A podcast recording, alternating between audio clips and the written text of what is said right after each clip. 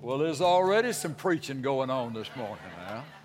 Zach, you're going to have to be turned loose one of these days. Don't forget your foot better.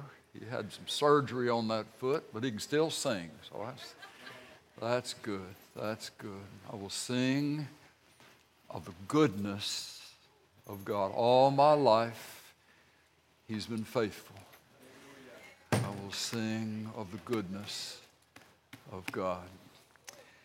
I, I want us to, as we begin our time together in the, with the Word open, just a moment, I want us to begin with a moment of prayer and asking the Lord to extend His hand to heal while signs and wonders take place in the name of the Lord Jesus. That, that reference from Acts chapter 4. There have been more folks um, that Shirley and I have, have known personally who have been affected by the return or the continuation of the COVID virus situation. Um, friends here, parts of our church family, uh, extended family, our streaming family around the country. I just feel like we need to just stop and just ask the Lord to do what He's the best at, and that is that He would extend His hand to heal. If you have someone in your family, we will receive notes and requests for prayer often uh, for this particular situation at this time in the life of our nation. If you have someone that you're close to, a family member or a friend who is currently experiencing COVID or some other sickness, medical sickness, I want you to stand right now while the rest of us just going to put our heads over on the, the pew in front of us and and I'm going to get on my knees. If you want to do that, you do that. Whatever's the posture of prayer you're comfortable with, let, us just go to the Lord and ask Him to do what only He can do. Lord, we, we know we don't have to we don't have to invite you here. You're already here. You inhabit the praises of your people. Thank you for the songs. Thank you for the words. Thank you for the sense in our spirits as we've been exalting you in worship and praise this morning. And our hearts can't help, Lord, but be turned to the ones that we know right now are running fever, they've got congestion in their lungs, there's, there's weakness physically in their bodies, different kinds of things going on related to the virus. And Lord, we, we know you are the answer for that. We, we know that you have all authority over everything that has a name, and COVID 19 has a name. And, and all of this, the expected variants and, and returns, we just, Lord, we, we're asking you today to show your authority in the name of Jesus over this sickness that's affecting the ones we specifically know about and love and care for. We ask you, Jesus, to, just like the apostles prayed in Acts 4, to extend your hand, extend your hand into hospital rooms where ventilators are working and in bedrooms for folks in their own beds and places where sickness is happening. Lord, you know exactly where it is. We ask you to extend your hand to heal. And we pray that signs and wonders to testify of the reality and the presence of your love and your power would be done in the name of the Lord Jesus. And family, let's just say his name together in the name of Jesus. Let's say that again in the name of Jesus. And Lord, we pray in the name of Jesus for the healing of our nation. We pray for the healing of the minds and the conclusions and the plans of leadership that are not consistent with your heart and your word and your plan. And Lord, wherever out across this land, you, you know there needs to be a touch of your spirit, a, a pouring out of your spirit. San Antonio is one of those places. This place is one of those places. We ask you to pour out your spirit and heal our land. Strengthen your people, Lord, to know better how to pray. Strengthen us with greater faith and confidence in who you are, and that our requests don't need to insult you by making them so small. Lord, we pray that our requests would, would be in accordance with the greatness of who you are and the all authority that you have. And specifically this morning, Lord, we pray for our brothers and sisters in Afghanistan who are, who are feeling the sword, who are feeling, who are feeling no protection in a natural sense. Lord, we ask you to protect them. We ask you to give them strength. We ask you to strengthen their faith, Lord, to make your presence known to them. And we, we pray for their rescue, for their deliverance. We pray that you'll strengthen their faithfulness in this time of great, of great evil being done against them. We look to you for their, for their deliverance, Lord, in Jesus' name. And all the Lord's people said, Amen. Amen. Amen. I you to find your copy of the scripture, please, this morning, and it'll, we'll go back to Acts chapter 4 for just uh, for another time today. All you have when you have Jesus. Put another way, when all you have is Jesus. Have you ever known a time like that in your life? When it seemed like all you had was Jesus. Now, you may have had a vehicle, you may have had a roof over your head, you may have had some money in the bank, but there was one particular area of your heart affected by some circumstance in your life where it just seemed like all you had was Jesus. It was too big, it was too complicated. You just knew that there wasn't anybody that could fix this. The circumstances at that category, that part of your heart. All you had was Jesus. But look at you now. Look at where you are now. Look at how, as we've been singing this morning, how great his faithfulness has been in your life. When we look back at what was going on in the lives of these early Christians, the earliest of the brothers and sisters in Jesus, what they were facing in the book of Acts, it's incredibly similar to what's happening even right now, the moment we speak this morning in the nation of Afghanistan that has been abandoned, abandoned, abandoned by leadership in our nation. But our brothers and our sisters in Jesus, in underground churches throughout that country, are living Acts chapter 4 today. They are experiencing the power of the Spirit of Jesus to encourage them, to sustain them, to give them hope when it looks in the natural like there is no physical hope in many ways for them. Just like many of you, many of us, at the seasons in our lives, in the places and the times in our lives, and maybe you're going through that right now, where it is settled within your heart. I don't have anybody but Jesus. Big enough, loving enough, strong enough to fix this. So help me, Jesus. Help me, Jesus. I want you to look at how their time of prayer concluded. We've been a, several weeks on the prayer in Acts chapter 4 when Peter and John had been released from being threatened, interrogated by the same ones who orchestrated the plan to have Jesus, the Christ, crucified. Here's how it ends. This is Acts chapter 4, Verse 31. And when they had prayed,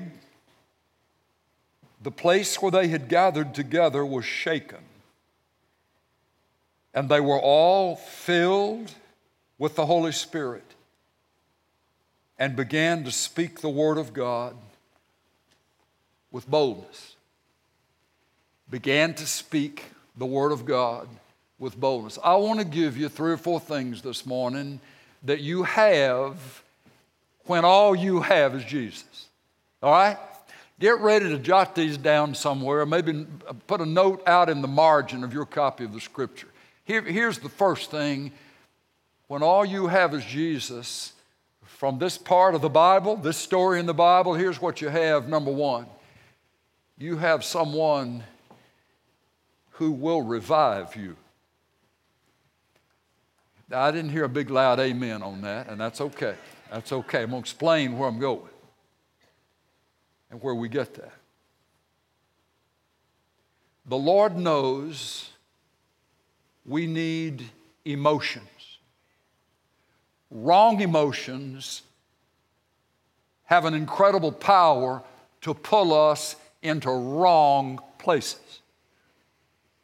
We don't do many times what we know we ought to do. We do what we feel like doing. The Lord knows what He has to work with when He picks us out and saves us and brings us into the family. He created us, He knows how we're wired.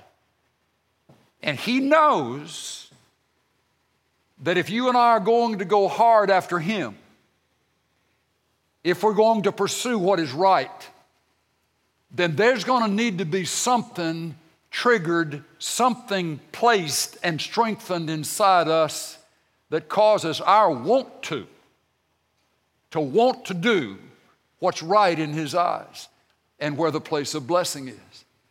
So here was this group threatened by the same ones who had orchestrated the plan to crucify Jesus, the same ones now the same faces and positions of authority. Both the religious leadership, the civil and the civil leadership, primarily the Romans, that, that, that godless, forced rule over the Jewish people at that time. And they, all they wanted was there to be no trouble in Israel, no, no problems in Jerusalem. They wanted that Pax Romana, the famous Roman peace they would move in and impose on a place, impose on a culture and a people. That is what they were insisting. Well, here, here come these followers of Jesus, and they are being accused of stirring up the population and making the claim that this Jesus of Nazareth, whom the Roman soldiers had crucified, was now alive, and that things were happening in his name. People were being healed, and the Jewish leaders were upset about that. So the, so the Romans get caught in the mix. But what their orders from imperial Rome, the city of Rome, the, the, the government from Rome was you keep the peace, you keep everybody calm down and settle down no matter what. Well, those leaders, Pilate, they're still in place. Peter and John having to face the potential outcome that if they keep speaking in the name of Jesus and people continue to get healed, and the throngs from even around Jerusalem, they start coming in, bringing their sick people so they can get well. They understood that the Romans, being the sword that the Jewish leadership would use, were very serious about their threats. And, and that they had the authority to, to imprison them and to separate them from their families. And all of those kinds of things were going on. And they emotionally were having to deal with. I mean, here we, folks, we sit here this morning, thank God, without the threat of somebody coming in with an AK 47 from this door and somebody else and coming in and shooting up the place just because we are followers of Jesus. Thank God we don't have that and pray never will have that in our country. But that is what is happening this morning in places around this world where Jesus is hated, where the authority to, to kill, the authority to imprison is in the hands of, of the government. So Peter and John having faced that kind of intensity, went back to their own people. You remember that, and they, they, they prayed. They prayed in the ways that are recorded for us that we've looked at. But now, as they ended, as they've asked the Lord, Lord, would you give us boldness so that we can keep speaking your word as we ought to speak it? They were asking for an emotion. They were asking for the Lord to encourage their hearts. Now, I'm talking to some folks today. This is no strange news to you that God, by His Spirit, has the power even when nothing has changed in the natural for you. The problem hasn't been solved. The person hasn't become nice.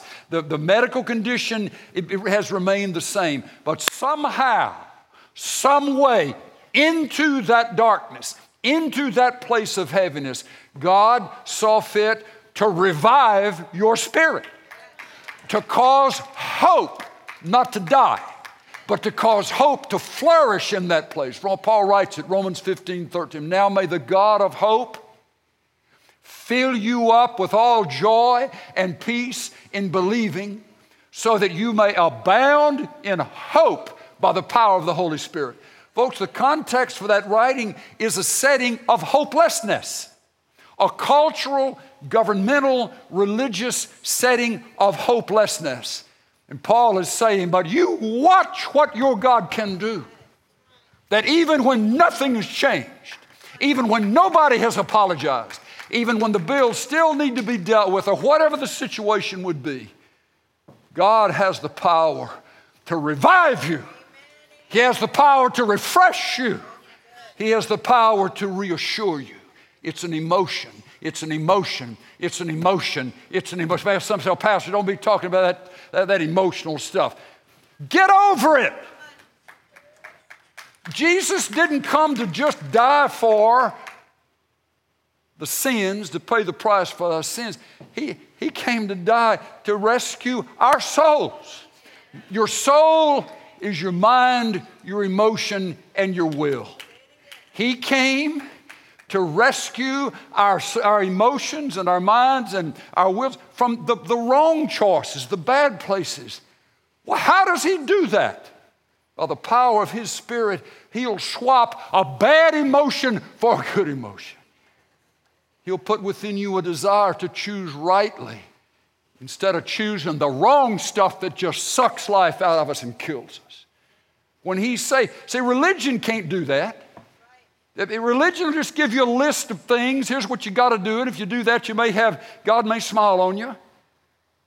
But knowing Jesus is not a religion, it's a relationship with somebody who has the power to plant fresh emotions, new emotions, encouraging emotions, even the place of boldness. Boldness is an emotion that is a result of other things.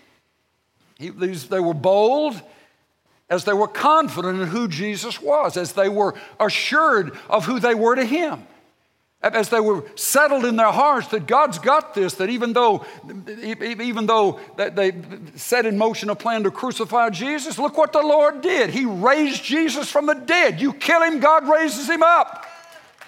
And He raised him up never to face death again. He's raised up in order to pass His life on to us. They went through a season and a time where, they, where, where the, the confidence was drained. It, it, doesn't mean that they'd given up on what they knew they were to believe. That's why they, they, they went back to the Lord and were, and were pouring out their concerns to Him. But then they were just saying, Lord, we need, we need you to refresh us. Here's, here's what I want you to say. I want you to know. You write this down somewhere. Write this down on a shirt to the person in front of you just so it won't ever leave you.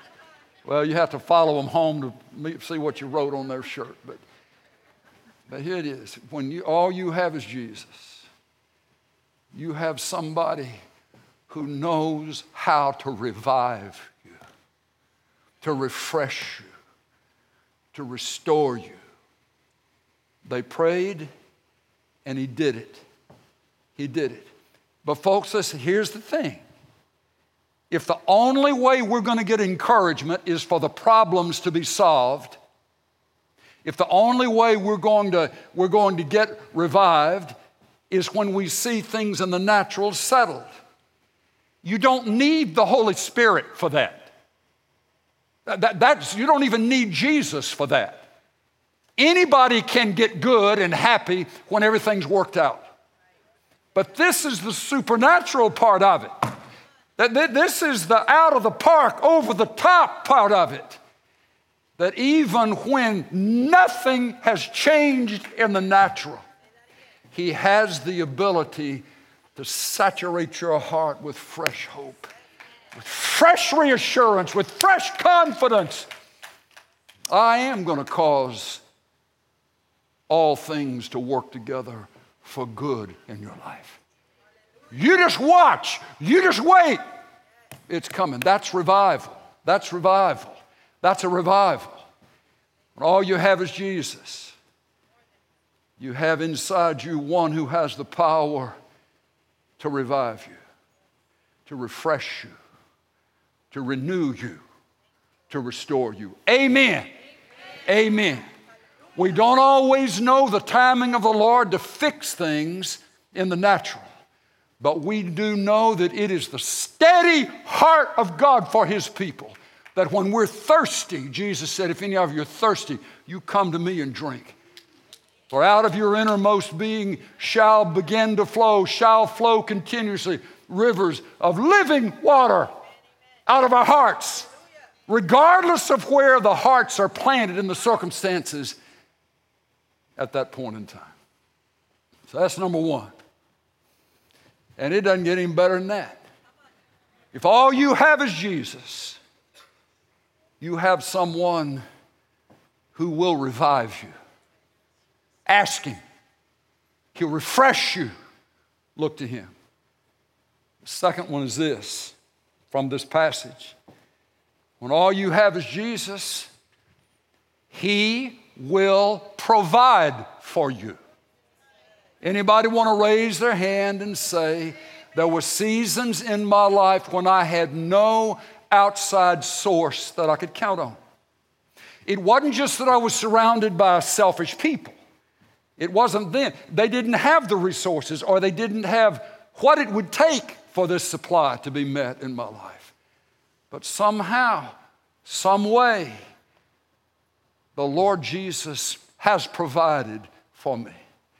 You know, you, every now and then we get these, these uh, ones that will comment on, on our, our Facebook thing, our streaming deal, and say, prove that there's a God, prove that there's a God, prove that there's a God. I just almost got chuckled out loud this last week. They sent me one of those. And instead of, you know, deleting, what do you do? Delete the guy so he can't do it anymore. They, they let it stay there long enough for a sister in Jesus to say, basically, the proof that there is a God is that I'm still alive. That's what she wrote back to him. Wrote back to him. You know, that may not convince the skeptic out there, but the Lord knows how to convince us that if we had stayed on the same course that we were on, or if the gap hadn't been filled somehow in the need that we have, we wouldn't even be here. We would have ceased to exist. But He has the ability to provide, to provide, to provide.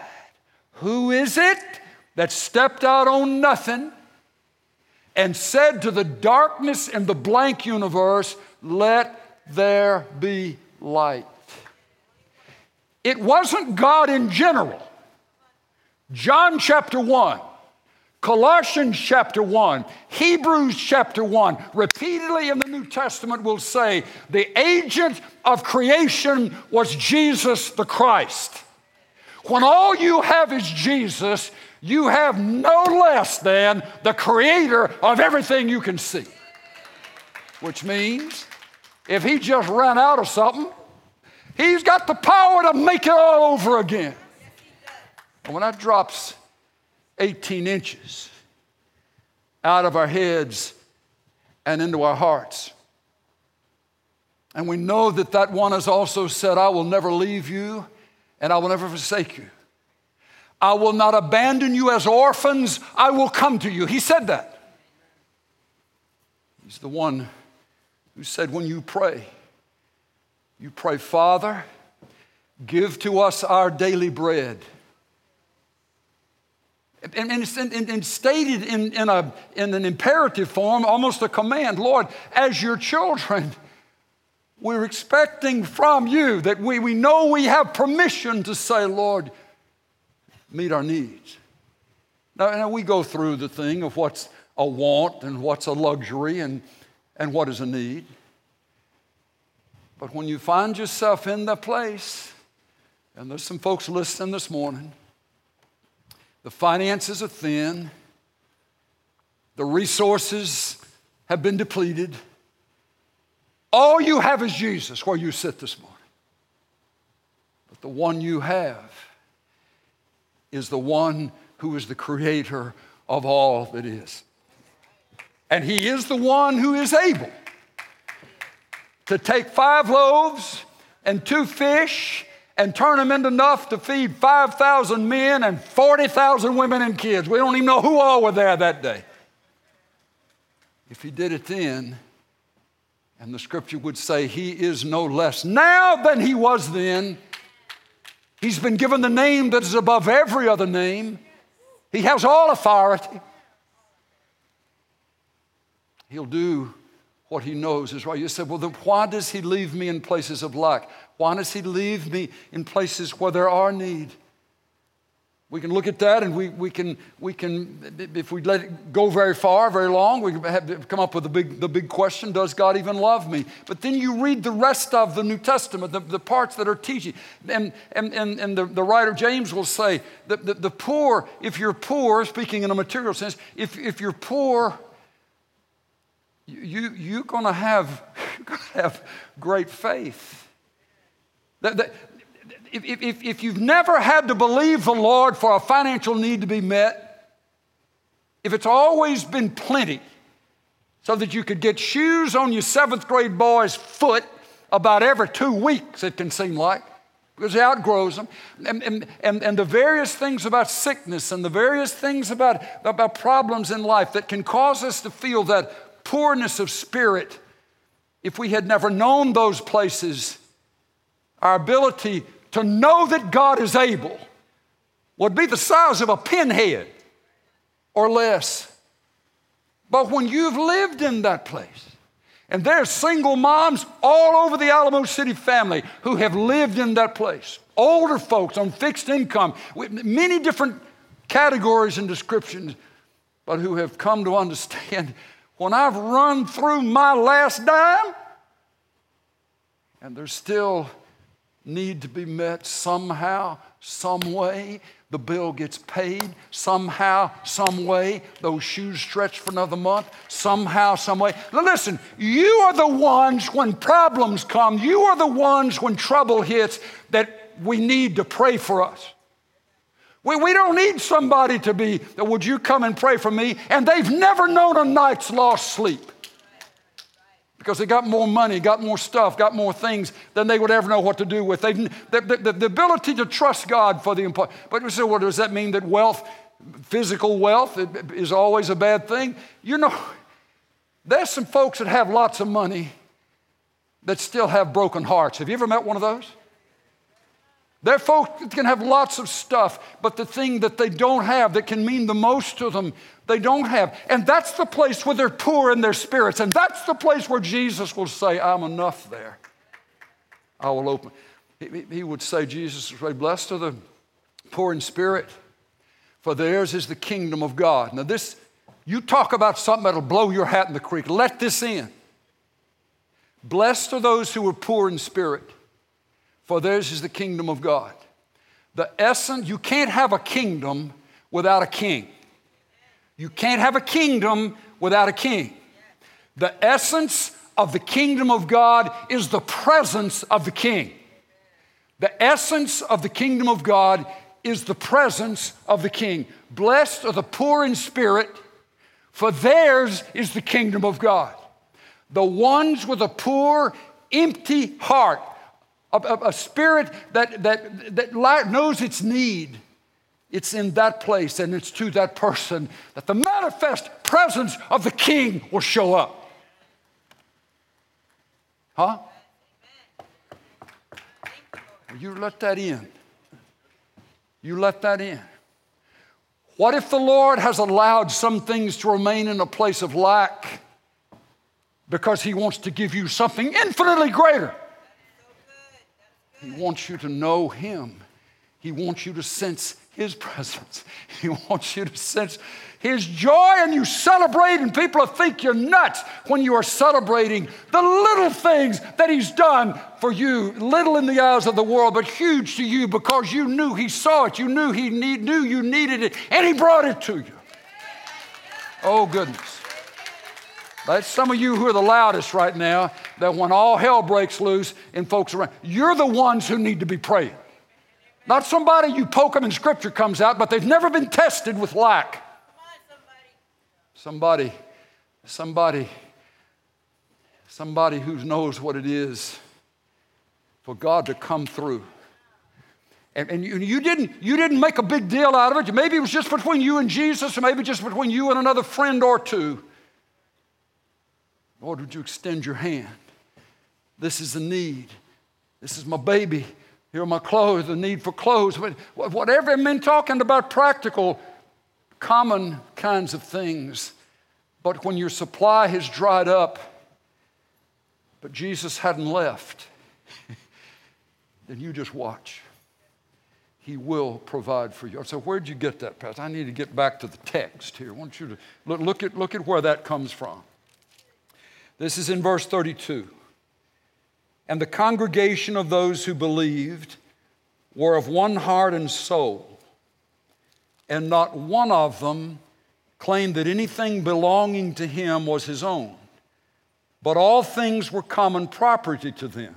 And with great power, the apostles were giving witness to the resurrection of the Lord Jesus. An abundant grace, watch this, an abundant grace was upon them all. How was abundant grace demonstrated? Verse 34. For, and that's a coordinating connection, conjunction, tying the two thoughts together, 33 and 34. For those, here's the great grace, for there was not a needy person among them. For all who were owners of land or houses would sell them and bring the proceeds of the sales and lay them at the apostles' feet, and they would be distributed to each as any had need. And Joseph, Joseph was his name, but we remember him by another name. You're about to see it. Joseph, a Levite of Cyprian birth, who was also called Barnabas by the apostles, which translated means son of encouragement. They gave him a nickname. Here comes old brother encouragement. Here he is. Open the door for encouragement. As this man walked in, he owned a tract of land, sold it, and brought the money and laid it at the apostles' feet. The way that the Lord provides will not necessarily always be in a way that we would necessarily prefer that He provide. It, it, it, it doesn't take a lot of pride or take, well, let me say, it doesn't take a lot of humility to give. You, you, pride, you can give from a pride heart. But it takes a chunk of humility to receive the help that you couldn't provide for yourself. When we walk with Him, when all we have is Jesus, you watch how He will provide. But it may be that in the way of His providing, He's also developing in you a heart that He can work with. The Lord resists the proud, but what? He gives grace to the humble. Somewhere in here, nobody seemed to be worried about folks taking advantage of this new system. And in fact, the, the lands and the properties that were sold, the, the, the proceeds, it, it's really interesting. They, they didn't bring the proceeds and, and give it to the apostles to say, now you take this money and give it to that one. I want, I want some credit for helping that one. They sold it For the most part, it was an anonymous situation that, that was, it was known to the apostles. But, but the proceeds were brought and they were given to the apostles to disperse as the apostles who walked among the, the sheep knew the needs of the sheep. And God took care of folks that way. I, you know, you, you can't look a gift horse in the mouth. You can. That's some of my country coming from. Somebody don't even know what a gift horse is. I don't know that I've ever seen one myself, but that's that old phrase. Somebody wants you wants to give you a horse, and you walk up and grab a hold of the lips on that horse and pull that thing's mouth open to see if it's got teeth to chew. Don't look a gift horse in the mouth. The, the, the spiritual part of that is when the Lord determines to take care of us. It's not necessarily our prerogative to say, oh, that can't be God because I'm just having to receive it. I need to earn it. I need to do something about it. It may be that for that season in your life, He's using people who care about you, who love you, and you matter to them to help take care of you. And it's as old, it's as old as the New Testament. Now, here, here's something that goes along with that. We quote this verse now, the Lord is the Spirit, and where the Spirit of the Lord is, there is freedom. But you know what another primary synonym for that word, another English word that fits? The Spirit of the Lord is generosity. Generosity. A heart that wants to give. A heart that doesn't want to keep nearly as much as when there's a need that emerges, where there's something that I could do to help, there's the freedom in my heart. There's a generosity in my heart to do that. Whether the Lord uses other people or he uses some supernatural means that to you is supernatural, it may not make the headlines, but to you, you knew that you didn't have any other place to go. But you took the need to Him, and He answered it. He answered. I would, would, if you have ever had anything like that happen in your life, I want you to raise your hand right now. Just raise your hand. You could stand up at that pew and say, Let me tell you my story. Let me tell you my story. See, it, and, and again, it, it's not always going to be just the financial, it can be some things relationally with people. It can be some things emotionally and, and, and in the different categories of our lives, but some way, somehow. I didn't have anybody but Jesus. But He provided for me. He provided for me. That's number two. Number three, when all you have is Jesus, He will use you. Now, I'm not, I don't mean use you like to use you up and to discipline you, be bad, be mean. He'll use you. Peter and John and the other apostles, the other leadership, still in this place of living under the threats of the Jewish authorities and the Roman authorities. They were told, don't say another word, don't speak another time in the name of the Lord Jesus. Even though the earthly authority had said that, Jesus had said, You're going to receive my power, you're going to receive the power of my spirit, and you are to be my witnesses. You're to open your mouth and represent me to Jerusalem, Judea, Samaria, and the uttermost part of the earth. So, in the face of the threats, in the face of don't speak anymore of Jesus, here's what's happening. Chapter 5, verse 12. And at the hands of the apostles, many signs and wonders were taking place among the people. And they were all with one accord in Solomon's portico, a part of the temple. Verse 14. And all the more believers believed in the Lord Multitudes of men and women were constantly added to their number, all the more believers in the Lord. Multitudes, men and women, constantly added. To such an extent that they even carried the sick out into the streets and laid them on cots and pallets. Look at this. So that when Peter came by, at least his shadow might fall on any one of them. And also the people from the cities in the vicinity of Jerusalem were coming together, bringing people who were sick or afflicted with unclean spirits, and they were all being healed. Peter and John, all they had was Jesus.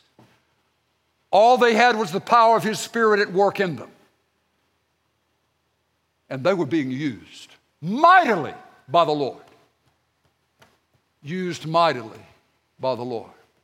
Well, I know you're saying, but that was, that was Simon Peter, Pastor. That was John. That was the apostles. I'm just me. But here's what we've got to understand. Find John chapter 14 real quick. Gospel of John, chapter 14. You need to know this is in your Bible. Go ahead and find it. John 14, verse 12. These are words Jesus had spoken. Not just for the apostles, not just for the 12, but for all those of us down through the centuries of the church that would read his words. These words are meant for us. Verse 12 Truly, truly, Jesus says, I say to you, he who believes in me, he who is believing in me, he who is persuaded that I am who I have claimed to be, he who believes in me, the works that I do, shall he do also. Shall she do also. The person who is believing in me, the works that I do, shall he do also. And greater works than these shall he do, because I go to the Father. The word and is intended to connect what Jesus just said with what he's about to say. And whatever you ask in my name, that will I do, that the Father may be glorified in the Son. If you ask me anything in my name, I will do it. Now, of course, we got the key phrase there is in my name. His name represented his character. The, the, the, name of a person was a substitute for the person himself. That's how it's to be understood. If you ask anything in my name, if you ask anything that is reflective of my character, of what you've seen me do, of what you know I stand for, if, if you ask me anything in accordance with what is my heart, it's not saying just say the name of Jesus and then just get on down the road eating your hot dog. In the name of Jesus, we pray. I hadn't even thought about the person of Jesus. I'm not saying it's wrong to, to add the name Jesus to a prayer and everybody in the room is getting ready to get something to eat, but you want to honor the name of Jesus as you pray. Lord, thank you. Sanctify this food in the name of Jesus. There's nothing wrong with that. But that's not the same thing as when there is a request that needs to be made for His power to be demonstrated, for darkness to be pushed back, for light to come in a room, for hope to fill a heart. To get to that place, it's connecting with who He is, what His name represents. In the name of Jesus, I resist the spirit of darkness. In the name of Jesus, I call forth, Lord, everything that you want to do, extending your hand to heal in this situation. Believing that you have all authority, all power, your heart is love and good. Whatever you ask in my name, that will I do. I'm not saying that there's an exact correlation, but here's what I, what, what I want you to think about and consider. This, this shadow of, of Peter's influence. So great was the power of the Spirit working through his life that in that setting, just the shadow, there was power carried forth in the shadow to bring forth healing and life because of who he represented, because of the power that he was walking in in the name of Jesus. I want to suggest to you that you, as a person of prayer, you, as a person of prayer, cast a shadow you cast a shadow through your prayer. When folks know that you will pray for them, I'm talking about at work, in the offices lined up down your corridor. People in your family line, people on your street. And they have come to experience, come to different ones of them, when they brought a need to you. You would pray. You would pray in the name of Jesus. And maybe not every prayer was answered exactly the way at the time that you wanted it to be, but they at least knew that you cared enough about them to pray for them when they didn't even know maybe how to pray for themselves. You know what happens? When you are known as a person who prays at your workplace, when you are known as a person who prays in your family line and in your circles of influence, you are casting a shadow of power. And folks will bring other ones who have needs into the influence of that shadow of prayer. Some of you will remember in the earlier days of Alamo City, a little lady about this tall by the name of Charles C. Bird. Lived in Amarillo. We met her when we were pastoring up there. Continued the connection with her when we moved down here. Charles C lived in a little wood frame house, some sort of a fixed income that was never, was never huge. She seemed like she was always needing to believe the Lord for something. And as a result of that, she just had faith to believe God could do anything for anybody, anytime, anywhere. And she'd pray for folks. She had a way of listening to people when she would meet them with an ear to what was going on in their lives where they needed the Lord to touch them.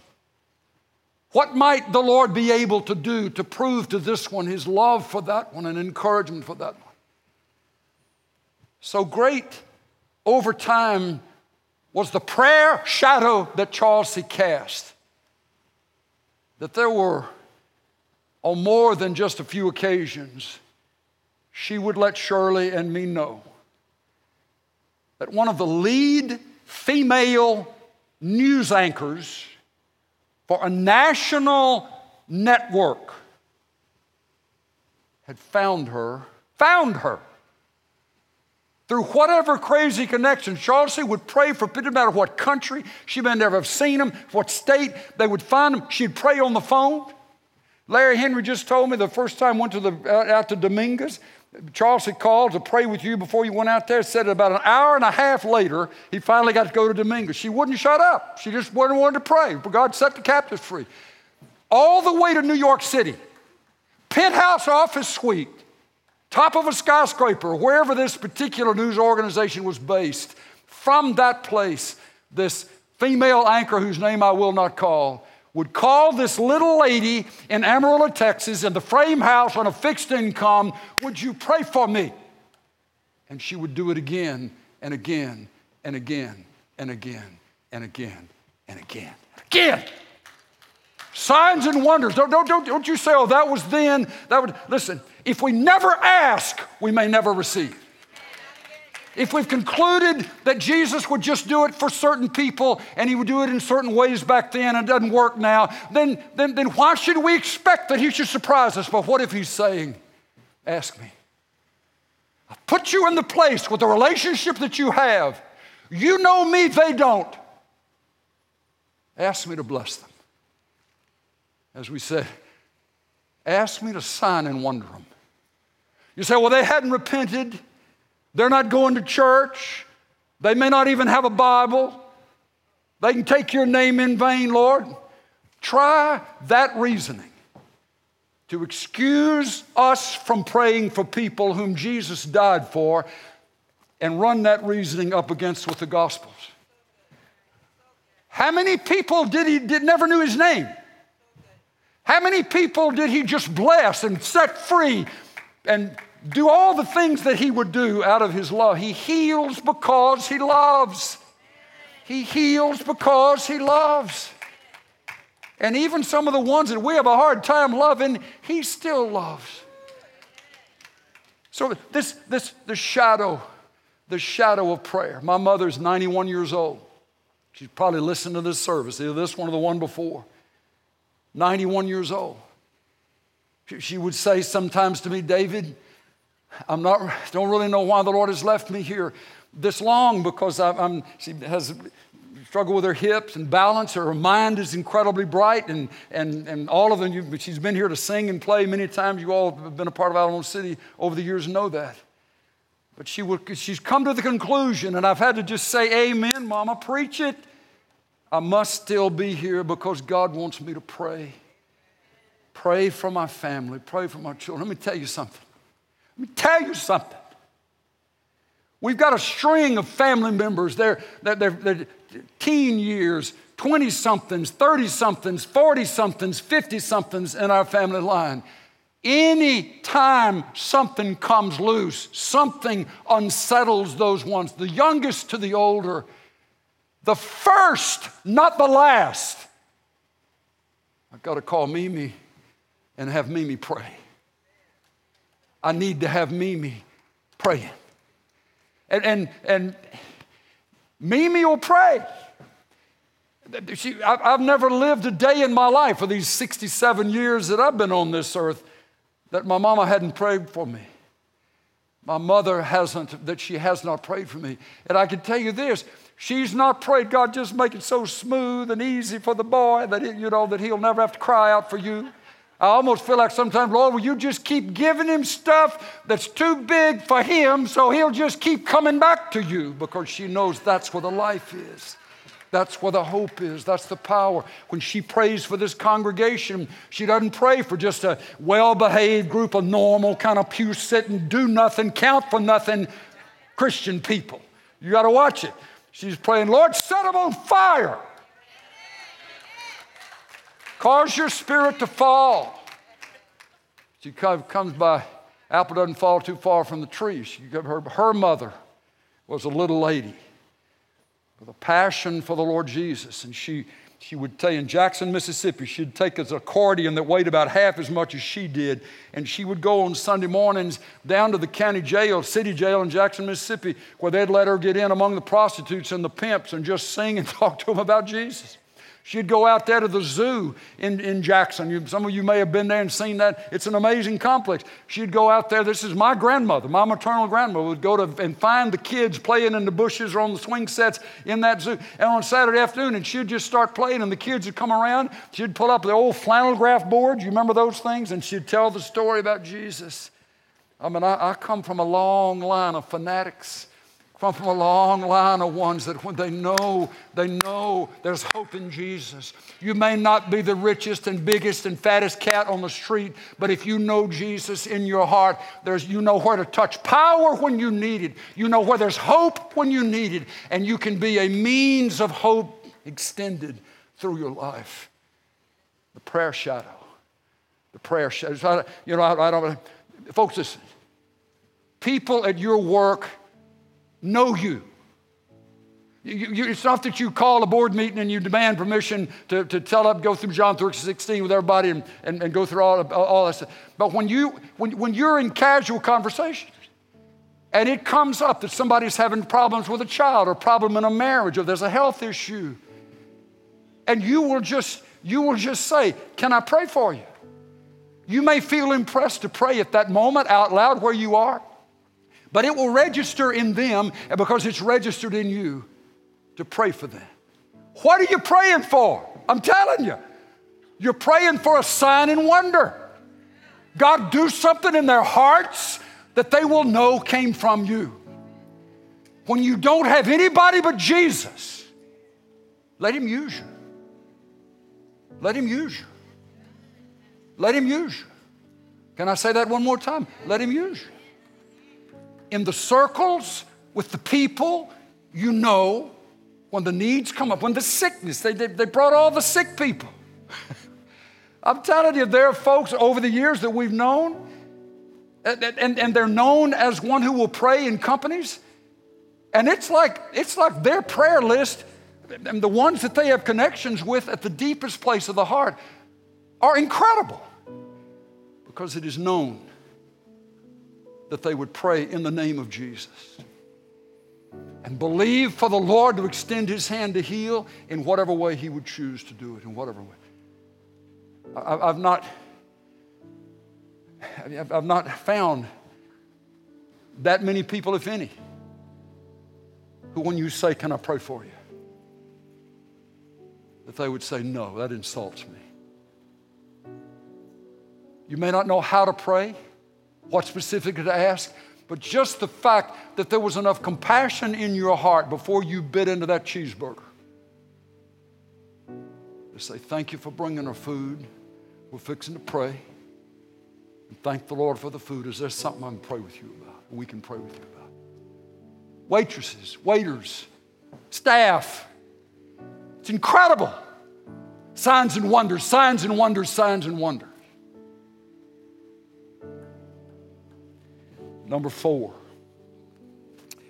when all you have is Jesus, He'll revive you, He'll provide for you, He'll use you, He will rescue you. He will rescue you. Now, I need to summarize instead of read each of the words, but I want to give you the sections of Scripture where this comes from chapter 17, Acts chapter 5, it says that the religious leadership got jealous of what was going on and they had all of the apostles rounded up and thrown in prison. Verse 19 But an angel of the Lord during the night opened the gates of the prison and taking them out, he said, Go your way, stand and speak to the people in the temple the whole message of this life the Lord sent an angel.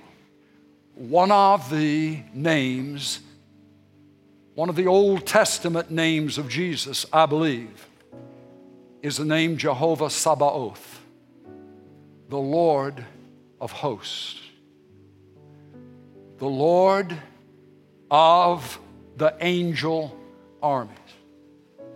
Now, he now is not any less than that when he walked on the face of the earth. He has been reclothed with all of his authority that he had before. He's the commander of the angels. He's the commander of the angels. I get tickled sometimes thinking about one of these days when, when we're going to get to meet our angel. Uh, Psalm 34 the angel of the Lord encamps around those who fear him and delivers them. We, have been, that's why this guardian angel idea is, is, a, is a biblical idea, it's a biblical truth. Some, some of these guardian angels that have been assigned to some of us, that we put them through some things.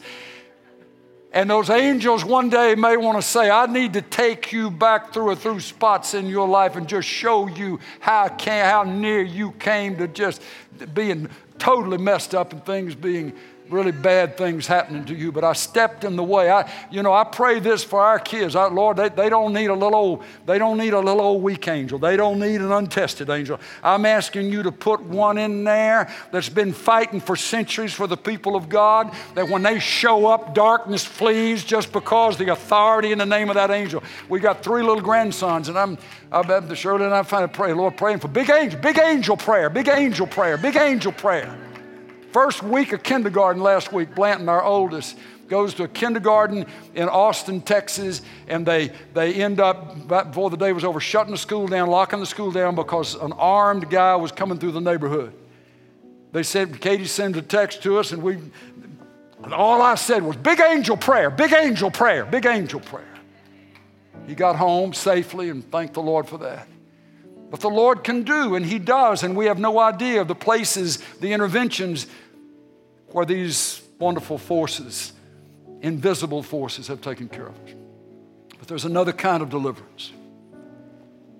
Stephen, the end of Acts chapter 7, Stephen was one of the young deacons. I need to quickly point this out to you. You know that it's there.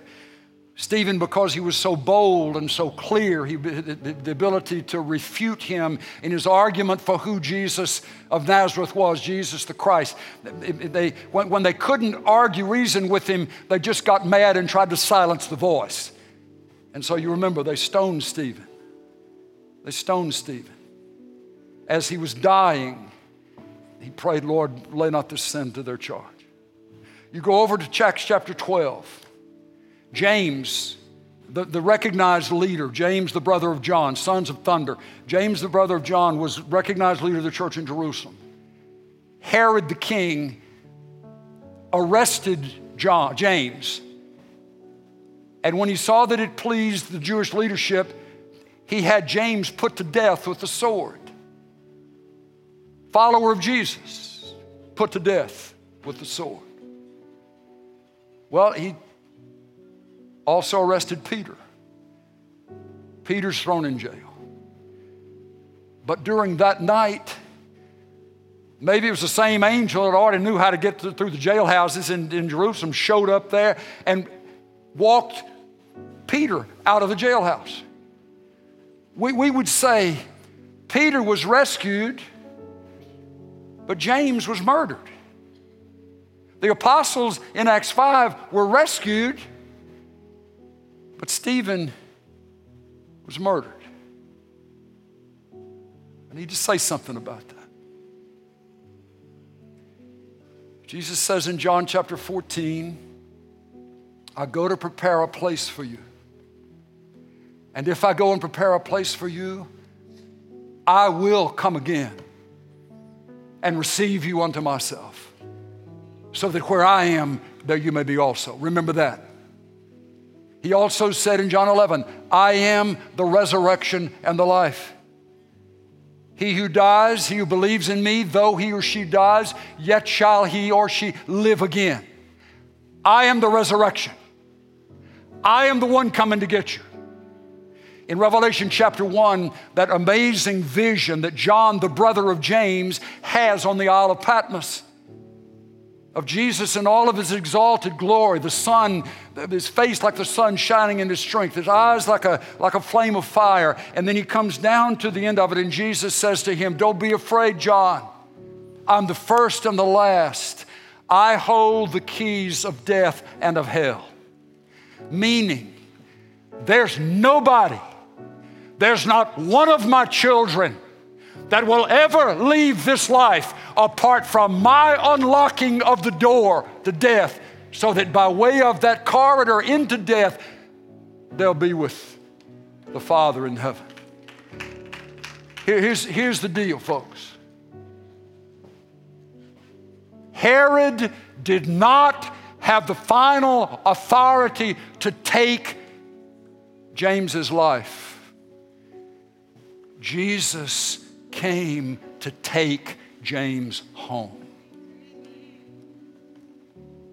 The crowds, the religious crowd with Saul watching, who stoned Stephen to death, did not have the authority to take his life.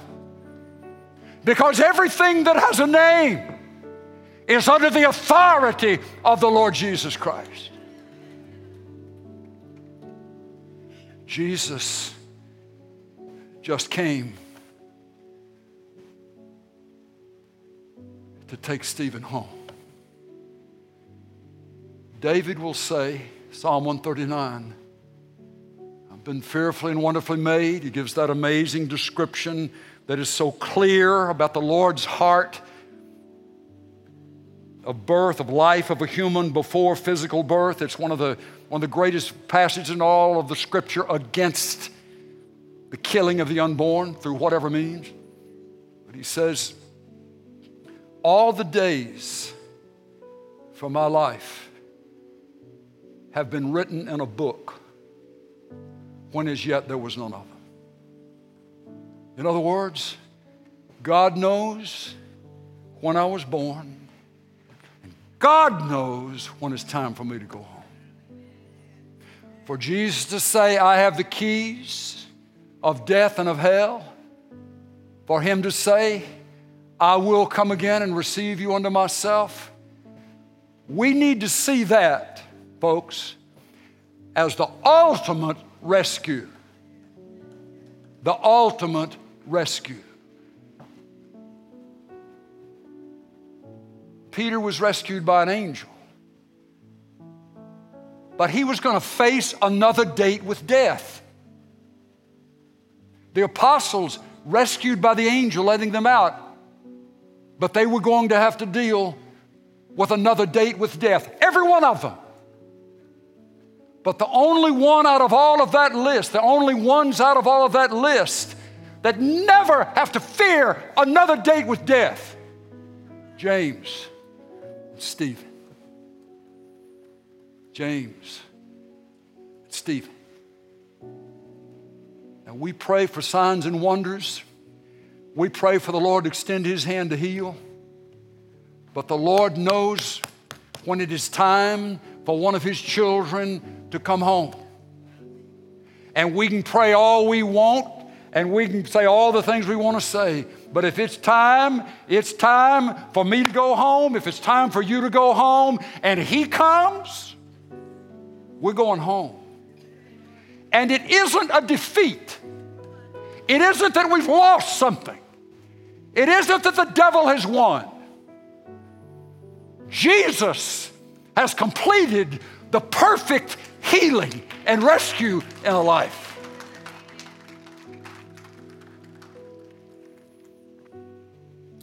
I, I need to, I got to quit here, but I got to read you this one, one last thing from the Apostle Paul. Second Timothy 4, this is his last letter. Toward the end of it, he says, Hang on. Yep. I thought that verse might have moved around on me. Sometimes it does in my Bible. Does that do in yours? You can't, can't find it. But this is earlier in chapter 4. I was looking later. Verse 5. But you be sober in all things, endure hardship, do the work of an evangelist, writing to Timothy. Fulfill your ministry. And then verse 6 For I am already being poured out as a drink offering, and the time of my departure has come. I have fought the good fight, I have finished the course. I have kept the faith. In the future, there is laid up for me the crown of righteousness, which the Lord, the righteous judge, will award to me on that day, and not only to me, but also to all who have loved his appearing. Somehow, Paul knew the time of his departure had come. But look at the next verse. I have fought the good fight. I fought and I kept fighting as long as the Lord was telling me to believe Him. What was the good fight? The good fight of faith.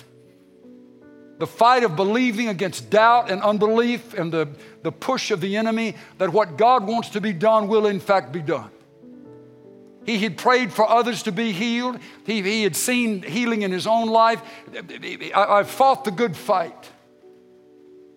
I didn't give up. I didn't quit. As long as the Lord had had it in his heart that there's more for you to do, Paul, he wouldn't quit the fight. I finished the course and I've kept the faith. He knew that his time was done. He knew the Lord's voice to keep believing, to keep contending, to keep going. But now he knows in his spirit the time of my departure is at hand. So he wasn't praying anymore to be delivered, to be rescued, to be set free from the prison. It wasn't, this wasn't an illness, this was an imprisonment accused of capital crimes against the Roman Empire, and they would put him to death. But he knew it was time to go home. I just feel like I need to say don't draw your circle too small. The Lord can provide, the Lord can use us, the Lord can rescue us. And sometimes it's the rescue until He's finished with us down here through all manner of supernatural or natural means. But there's a time coming when we're going home. And it won't be because the devil won, it will be because Jesus has come to take us home. This is a text that I received at 8:30 this last Friday morning from Alita Barnett, the leader of our intercessors here at the church. From a friend, a 35 year friend of Alita's and Gordon's, retired military. We received news that the underground church in Kabul, Afghanistan, has been martyred. Our friends have been in contact and met together last night in deep prayer with leaders of the underground church in Kabul. The last word, the last words she spoke, this is the daughter, church leader in Kabul, the daughter of a, whose mother is in the States, was in this prayer group. The last words she spoke was, We feel your prayers because this supernatural boldness came over us as we were singing in the Spirit. Even the kids said, She's a mother. Even the kids said, Mom, we will not deny Jesus. As they were on the phone, they heard screaming and gunshots. And the phone went dead. I asked Lita before the service if there'd been any further contact, and there has been none. So here's what we've got to know the Taliban, criminals, terrorists, would have had no authority to take those lives unless somehow in the plan of the one who has all authority, it was time for him to take them home. That's where we rest. That is where our hope is. And that is why, even more, we need to find ourselves on our knees praying for our brothers and sisters in Afghanistan right now. So, would you join me as we pray? If you want to get up from where you are and come and kneel, you're certainly welcome to do that. When all you have is Jesus, He will revive you. He will provide for you. He will use you. And He will rescue you.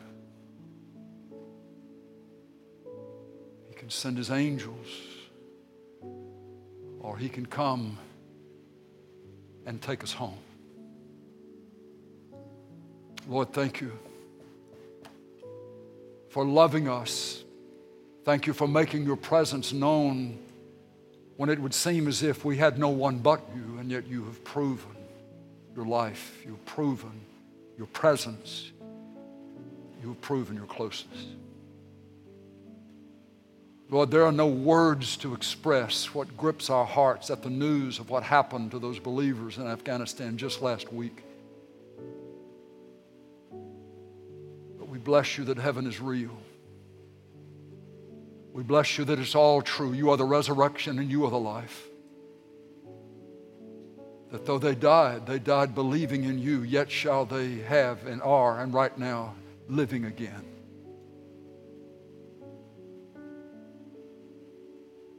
Prepare us, Lord, for the days to come, the days ahead. We don't ask you for much, we don't ask you for the plenty necessarily except that it would be the much of your spirit and the plenty of your life working within us. That we may be used by you in our generation, in our day, for your glory. In Jesus' name. Amen. Amen. I encourage you to stay as long as you would like to stay, just for the purpose of prayer, for our nation, for Afghanistan, for all of the Americans, all the brothers and sisters in Christ, but also those of our own citizenry who are there, our military who are there. If we can pray for you in this room, if you're here and we can pray with you, please come. Our prayer partners will be waiting for you. Larry and Melissa, there'll be some others, I'm sure, that we would stand with you in prayer. Pastor Walker at alamocity.org if we can pray with you. Send us enough just to know to pray. We're also going to be very engaged in trying to find ways to get support, help to our Afghan brothers and sisters in Jesus. You may have it in your heart to want to make a contribution in that direction so that we can help fly them out, if we can help get supplies of whatever source. We, we want to do that. And we're, we're collecting some funds to be able to try to help the persecuted church. Came back from, from Montana this summer just with that on my heart. I felt like the Lord said, Help the persecuted church. Help the persecuted church. Out of our plenty, American plenty, where we can help them, we want to do it as He leads us. God bless you. God bless you. God bless you. When Jesus is all you have, you have plenty. Amen. We have plenty. Amen.